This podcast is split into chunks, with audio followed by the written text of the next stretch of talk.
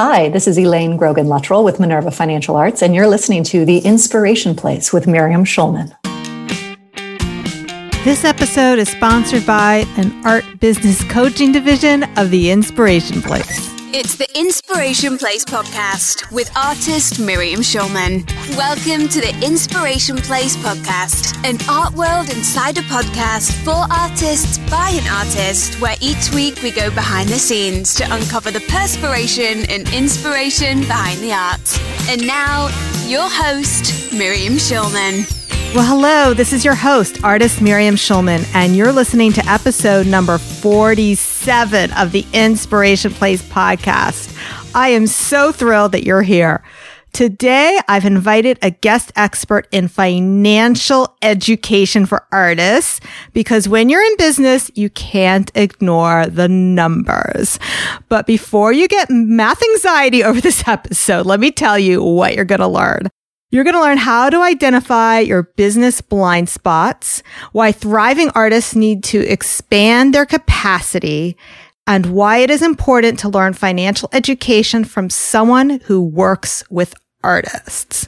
Today's guest is the founder of Minerva Financial Arts, a company devoted to building financial literacy and empowerment in creative individuals and organizations. Her workshops and presentations have been featured nationally. She teaches at Columbus College of Art and Design, where she served as the department head for business and entrepreneurship until recently.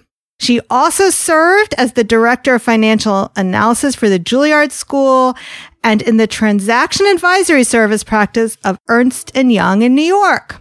She's also the author of Arts and Numbers and a frequent contributor to Professional Artist magazine. Please welcome to the Inspiration Place, Elaine Grogan Luttrull. Hello, Elaine, and welcome to the show. Hello, Miriam. Thank you so much for having me. It's such a pleasure to be spending this time with you. Well, I'm really thrilled to have you because this is such an important topic. And I promised my listeners that their eyes, their ears are not going to glaze over immediately with lots of talk about spreadsheets and cash flow. So we're going to talk first about blind spots.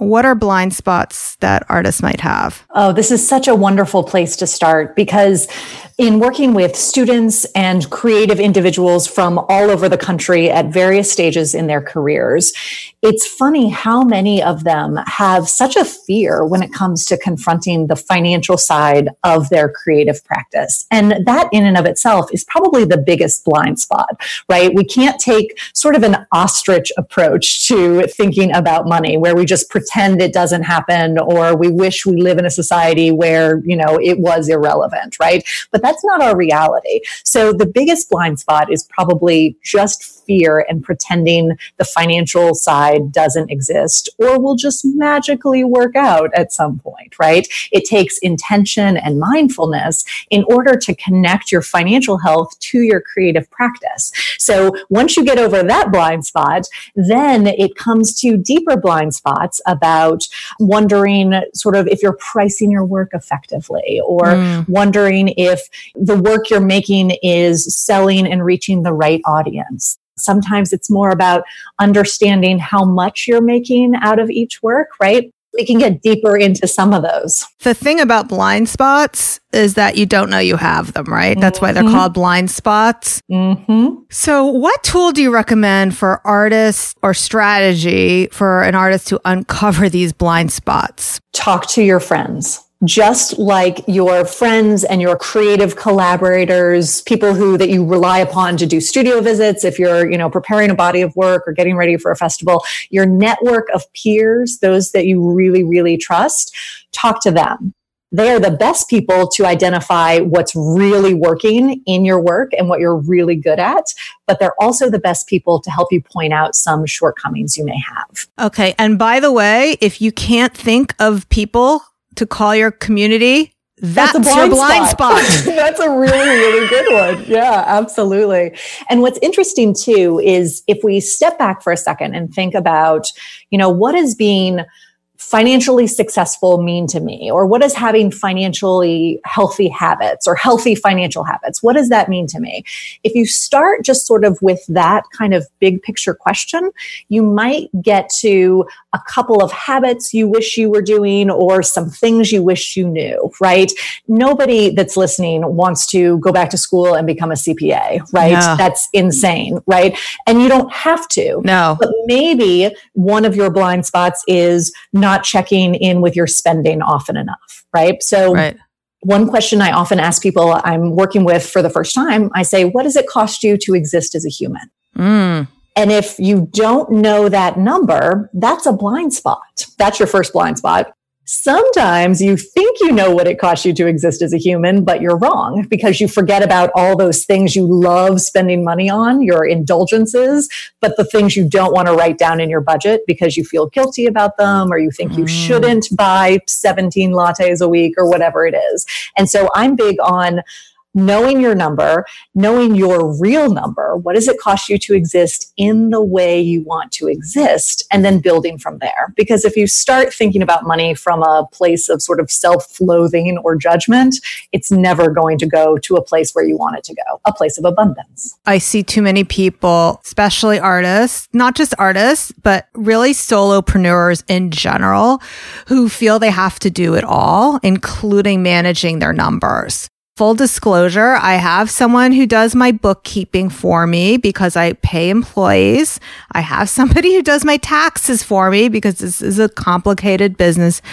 And I also have one of the QuickBook apps on my phone, the Intuit Self Employed, because I like to keep in touch of what I'm spending on on a regular basis. It can't be a once a year surprise. Yes, you're so right. And you identified a second blind spot that a lot of artists have and solopreneurs, as you said more broadly, which is they don't really admit what they need to run a business well. Yeah. Right. If you are running a business on sort of bare bones, no expenses, that may work for a little bit. But realistically, if you're going to run a sustainable, successful business, you're going to need software. You're going to need a scheduling tool. You're going to need supplies that actually work. You're going to need memberships and application fees if you're applying for shows or grants or anything like that.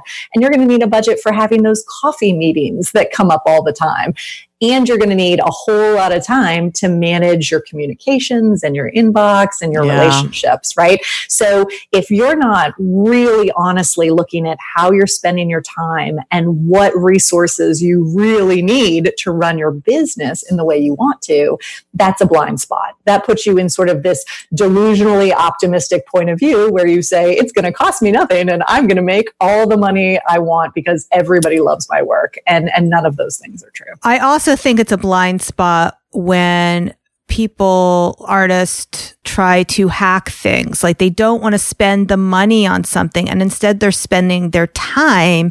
And we just don't have unlimited time to do it all ourselves. And especially when there's a tool that can save you so much time that maybe it's only five or 10 or $15 a month that will save you hours of work. Yes, you are so right. Be penny wise, pound foolish with your investments, especially when it comes to understanding the things that, that you work with clients on. Okay. So we promise people we talk about is capacity. Let's define that first for people who are not familiar with that term. Yes. Well, it can mean a lot of different things. In the way I think we're talking about it, capacity is what do you have the time and resources to be able to realistically devote to, right? Are we talking creative capacity or personnel capacity or, you know, eh, financial capacity, right? So resources, time and money, what do you have that you can realistically devote to your business? Yeah. So when we talked about blind spots at the beginning, if you are somebody who is doing it all, everything yourself and you have no help, guess what? That's your blind spot. Yes. I don't think I know any artists who are successful in the long run who didn't get help. And that is whether it's 2019 or back in Rembrandt time. You know, it's they've all had helpers. So Yes, absolutely. And I think it's so important to know yourself and know what kind of help you need.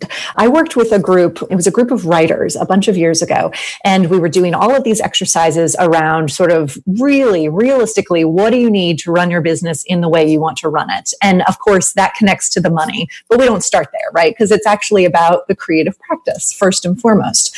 And what came out of that for one writer in particular, she needed childcare. She needed four uninterrupted hours every single day that she could devote to her creative practice that's so maddeningly simple, but that had been her barrier. Yeah. And it took sort of figuring out that she didn't need a staff of 45 people and 17 new apps. All she needed was a reliable babysitter for four hours a day so she could leave and write, right? So yeah. sometimes the solutions and the idea of building capacity doesn't have to be super, super complicated. You need to really understand yourself and know what you need to be able to do your best work and be your best self. And that includes taking care of yourself, managing the other humans or furry creatures around you that need to be managed, right? And then also supporting your creative practice, the business side of it and the creative side of it. When my kids went off to school is when my creative practice really started to bloom but that didn't mean that I didn't need to hire helps. But what happened for me was that I was able to get my creative time in when they were in school. But then there's that whole other piece of running a business, like putting the artwork on your website, on Etsy, social media, Pinterest, all that stuff.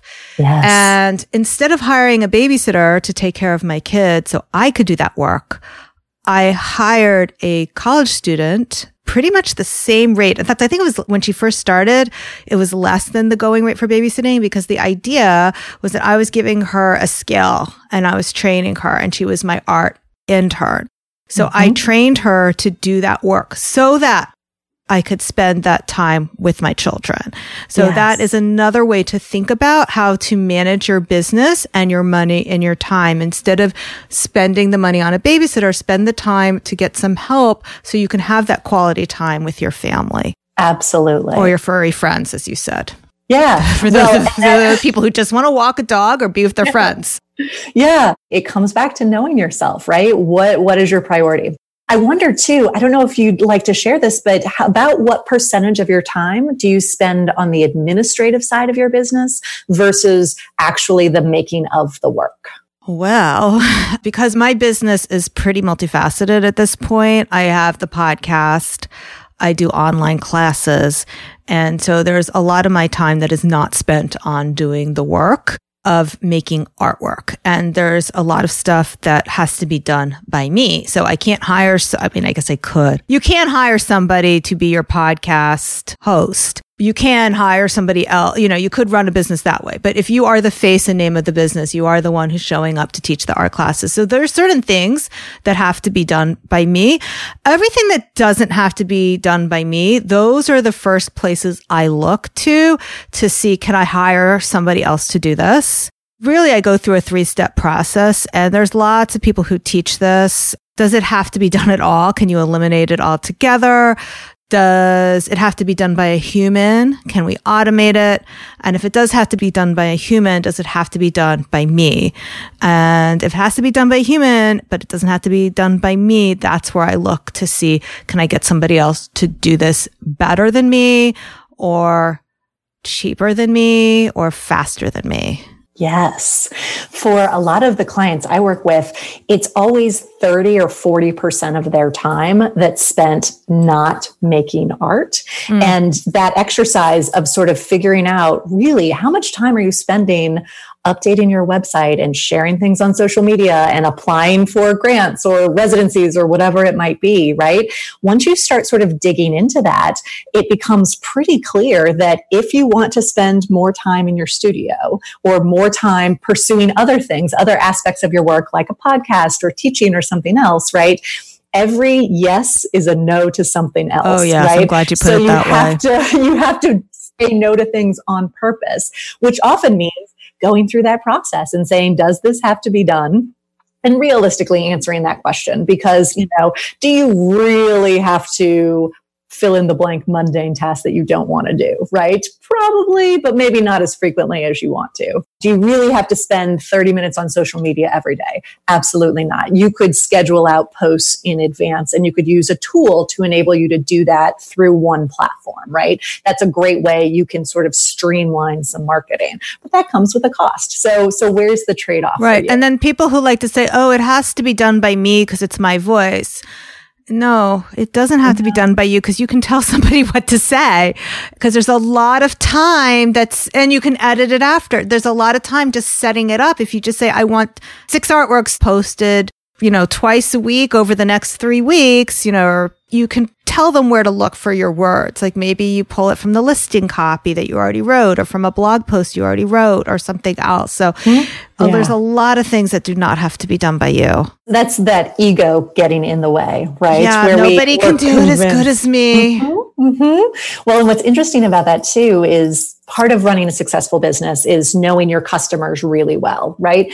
And there are things your customers value and the things they value the most those should be done by you. But there are lots of things that, yeah, they're good, they're important to do, but they're not really why your customers value you, right? So, sort of understanding the customer's perspective can help you remove a little bit of the ego as well. I have someone doing customer support for me, and the few times I jump in and do it myself, my customers don't even believe it's really me. So it's like, oh, why did I waste my time? You know, it's like they just think it's it says Miriam Schulman, but it's not really Miriam Schulman. So, right. oh, that's so funny. It's such a waste of time. If you want to profit from your passion, whether that's still a side hustle or you've been at it for a while and want to discover my proven strategies for booking high end commissions, email marketing, and more, I would love to help you. To book your free discovery call, all you need to do is go to schulmanart.com forward slash biz. That's B-I-Z. Tell me about yourself. I can't wait to talk to you. All right. Now back to our show. Okay. So we want to be able to expand our capacity. Let's talk about how do you work with clients? Elaine, when you first get somebody to help them identify these blind spots and what they need help with? Yeah, there are a couple of different ways I work with clients. So, one way is oftentimes artists who have received an award through some sort of national group or something will get some training with me and then some one on one support as part of their award. So, that's a great opportunity if you're getting a large chunk of money, right? It's a really good time to sit down with someone and just say, okay, am I going to be taxed on this? How much should I set aside? Mm. How am I going to, you know, leverage this into something so that it doesn't just end with this money, but maybe it continues in some way, right? So that's one model. And I work with funders across the country for that. Another way I work with people, um, and this is for emerging artists typically. So, it tends to be people who are in the first five to seven years of their career and still sort of figuring things out and probably still have another source of income. For those individuals, we tend to meet either annually with a six month check in or quarterly if they'd prefer a little more hand holding.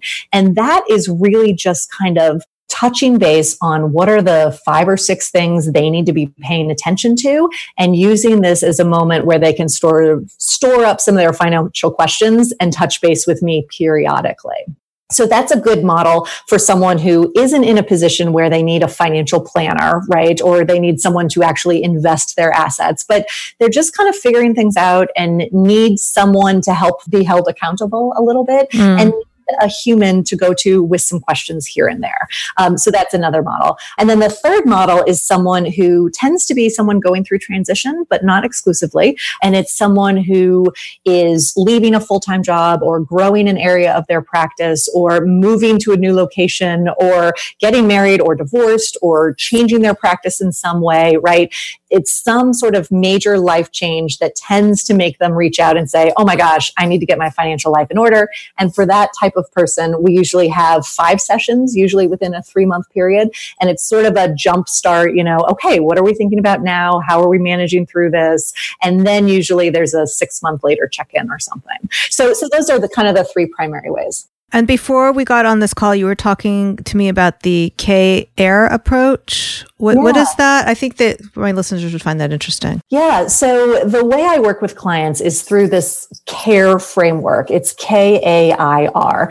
And it stands for knowledge, action, intention, and results. And so what we do when someone starts working with us for the first time, we have them fill out a long questionnaire and it basically assesses their knowledge, their habits and how much control they feel like they have over different areas of their finance. That's the K, the A, and the I. So we look for gaps, right? Does someone just have a couple questions about what type of receipts they need to be saving or how to best document the business purpose or what's deductible or what is a mutual fund anyway, right? Do they have just sort of general questions? That's a knowledge gap and we can fill that usually pretty easily.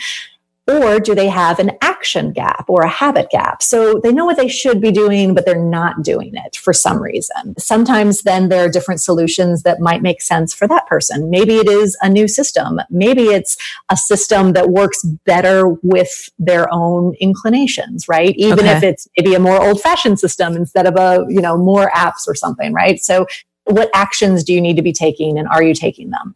And then the intention gap is the one that's the most sort of interesting to me as someone who supports creatives, because that's this idea that there's a whole lot of things that are out of our control. So what can we do through a financial lens to make sure we have as much control as humanly possible and focus on those things? And then the last piece of it, the R, those are the actual numbers, right? So what numbers are we paying attention to and what numbers really matter to your creative business? For most artists, it's some combination of how much money are you making? How much are you spending?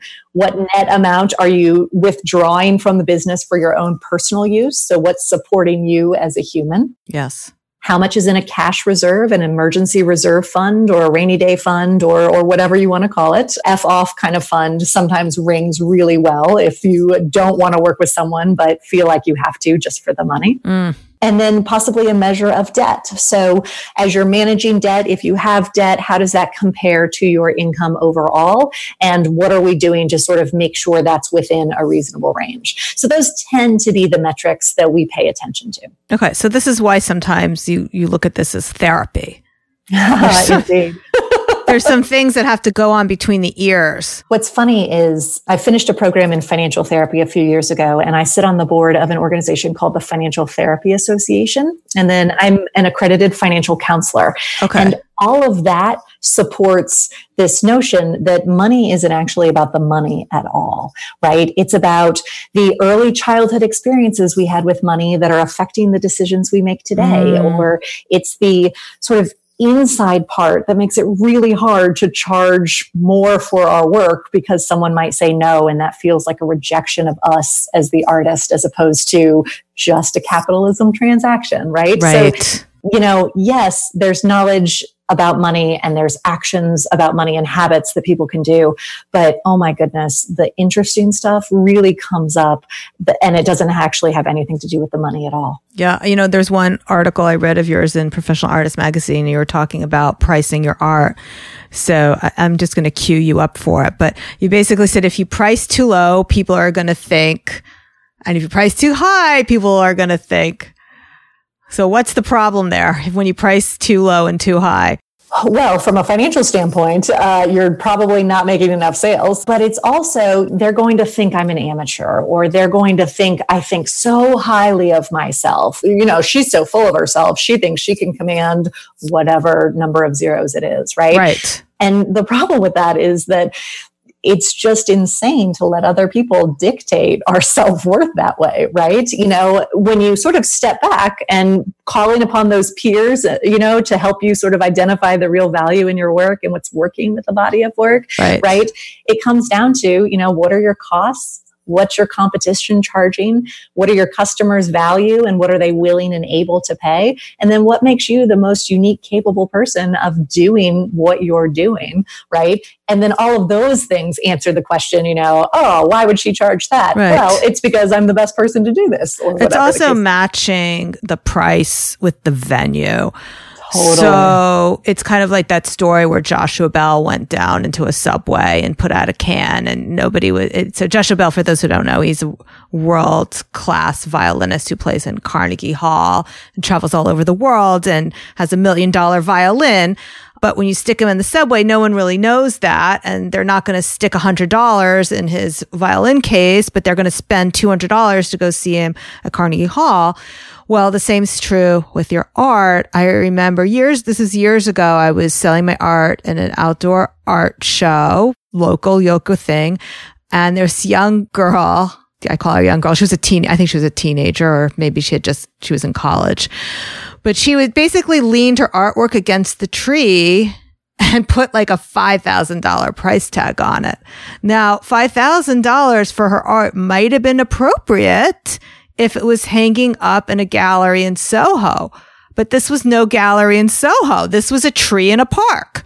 Mm-hmm. So you have to be very cognizant of the market that you're selling in. Absolutely. That is so, so true. Especially if your work involves sales when you're surrounded by other artists, right? Yeah. They sort of define your market, right? Because someone who's wandering an art festival won't necessarily be able to discern huge, huge differences, right? Lots of our audience, you know, they're just simply not super educated when it comes to, you know, discerning the value of conceptual art or something. Right. Her paintings also could have sold for 5000 in an art art festival had she presented it yes, in exactly. a booth. So a lot of it also comes down to presentation. Like I said, you know, Joshua Bell, if you just open your violin case in the subway, yeah, that's a different presentation. And the same yes. thing with this, this art. And this is not a judgment on her art that whether it was worth $5,000 or not, but it was not presented as if it was a $5,000 painting. So of course nobody bought it or yeah. even considered it. They're like, okay, she doesn't know what she's doing. you know, right. it's like, yeah, it's just, it's amazing. And, you know, to your point about sort of setting something up in a booth, right? Thinking about that we live in an experiential society, right? People are valuing experiences oh, yeah. as opposed to sort of tangible things. And the idea of giving someone the experience of purchasing an original piece and interacting with the artist, there's real value in that. And throwing your work against a piece of a tree doesn't communicate that value, right? right. So hopefully now she's charging $3,000 and setting things up, you know, delightfully. I wish I knew who she was and followed her career. But yeah, I've, I've I, really, I have no idea. I don't remember who it was at all. Let's also talk about why it's important to work with somebody who works with artists and why wouldn't just any old CPA do? Any old CPA could do, but that's not going to be a really good match. When it comes to taxes in particular, you need to have someone who's well versed in understanding the types of things that are ordinary and necessary in creative fields, right? Because they're different types of deductions and they tend to go in different places on the tax return than they would for, you know, a retail store or a small CPA firm or something like that, right? So the idea of having an expert who's really literate in understanding the nuances of what's deductible for an artist is hugely important from a tax perspective. But there's another aspect to it too. If you work with someone who really kind of gets what you do and values what you do, as opposed to just a random name you found via Google, there's this opportunity to build this very symbiotic business relationship where you add them to your newsletter and they come to your shows and maybe they talk about you to their other clients, right? So this is part of that kind of professional network kind of thing too, where you can pay someone to do a task for you, bookkeeping or taxes or, you know, your website or anything like that. And if you're connecting with them at a deeper level, right, you're getting much more bang for your buck. Yes. And meanwhile, I'm just thinking about how my accountant has not bought any of my artwork. has your accountant come to your shows ever? The bookkeeper has. Okay, good the place you have your business bank account, right? Especially if it's a credit union or a local bank, or you can go physically into the branch. There's an opportunity for some grant funding right there and mm. or some sponsorships, it's amazing how people who are outside of the arts just desperately want to be part of the world. I am not a professional artist. I am a hobbyist and I have a love and appreciation for art, but I'm more of one of those outsiders who just adores people who make their life making the world a better, more beautiful, more interesting place. And so the idea that you would invite us to come to a show, that is super cool, right? So exploit those relationships. Us artists sometimes forget how cool we are, yes. that people want to call somebody their, you know, who's an artist their friend. They want to have you in their world. It's an incredible thing to make something out of your imagination. Yes. Your CPA should have one of your pieces hanging in his or her office just to be able to point to it and say, oh my gosh, one of my clients did this. Yeah, they're a professional artist. Yeah, that's a good way of, of selling it to him. Okay, I'm going to keep that in mind. All right. So you can find Elaine in a lot of different places. First of all, you can start off just by ordering her book. That's Arts and Numbers. We've put the link to that on the show notes. You can also visit Minerva Financial Arts.com. And why is it called Minerva? Is that your maiden name? How'd you come up with that? That's a great question. Minerva was the Roman goddess of arts and commerce oh, and ah, wisdom. Very nice. And I tend to believe you need all three in combination to run a successful business, creative or otherwise. You need some arts, some business, and some wisdom. Perfect. I love that explanation. All right. So we included a link to her website, minervafinancialarts.com, as well as links to all her social media accounts. Which one's your favorite, Elaine? Ooh, that's a tough one. I aspirationally want to love Instagram the most because that's where all the cool people are. But realistically, uh, it's probably Facebook. All right. So if you want people to like tag you on Instagram, what's that? Yes, it's Minerva Fin Arts. Okay. So if you want her to check you out and follow you, she might be collecting your art. So tag her on Instagram. We'll make sure that's in the show notes as well. All right, Elaine, do you have any last words for my listeners before we call this podcast complete? Oh my gosh. Well, it's just been such a pleasure spending a few moments with you. This is such an important topic. And ultimately, as you said, it's not about the numbers. If you as a creative person never have to say yes to something you'd rather say no to just for the money, you win. That is total and complete creative freedom. And so if we can give you a little bit of financial empowerment, then that can lead you to that creative freedom so that you never have to say yes to something you'd rather say no to. And that's my dream for all of your listeners. Oh, thank you so much, Elaine. We really appreciate having you on today. It's been a pleasure. Thank you for having me. Don't forget, you can grab the show notes at schulmanart.com forward slash 47. And I just want to remind you to subscribe to my podcast. And if you're not, why don't you do that right now? Because I don't want you to miss an episode. And if you're not subscribed, there's a good chance you're going to miss out on one of those. So wherever you listen, just hit that subscribe button. And if you're feeling extra loving, I'd be really grateful if you left me a review over on Apple Podcasts or iTunes. Just go to schulmanart.com forward slash iTunes, or if you're already in the app, just scroll down to ratings and reviews and then click on write a review. If you put in your Instagram handle, I will give you a shout out on Instagram. I would love to know what your favorite part of the podcast is. Okay, guys, thank you so much for being with me here today. I will see you same time, same place next week. Make it a great one. Bye for now. Thank you for listening to the Inspiration Place podcast. Connect with us on Facebook at facebook.com slash schulmanart, on Instagram at schulmanart, and of course on schulmanart.com. If you're interested in hearing how you can earn more for your passion with concrete marketing and business strategies that work, head on over to schulmanart.com forward slash biz.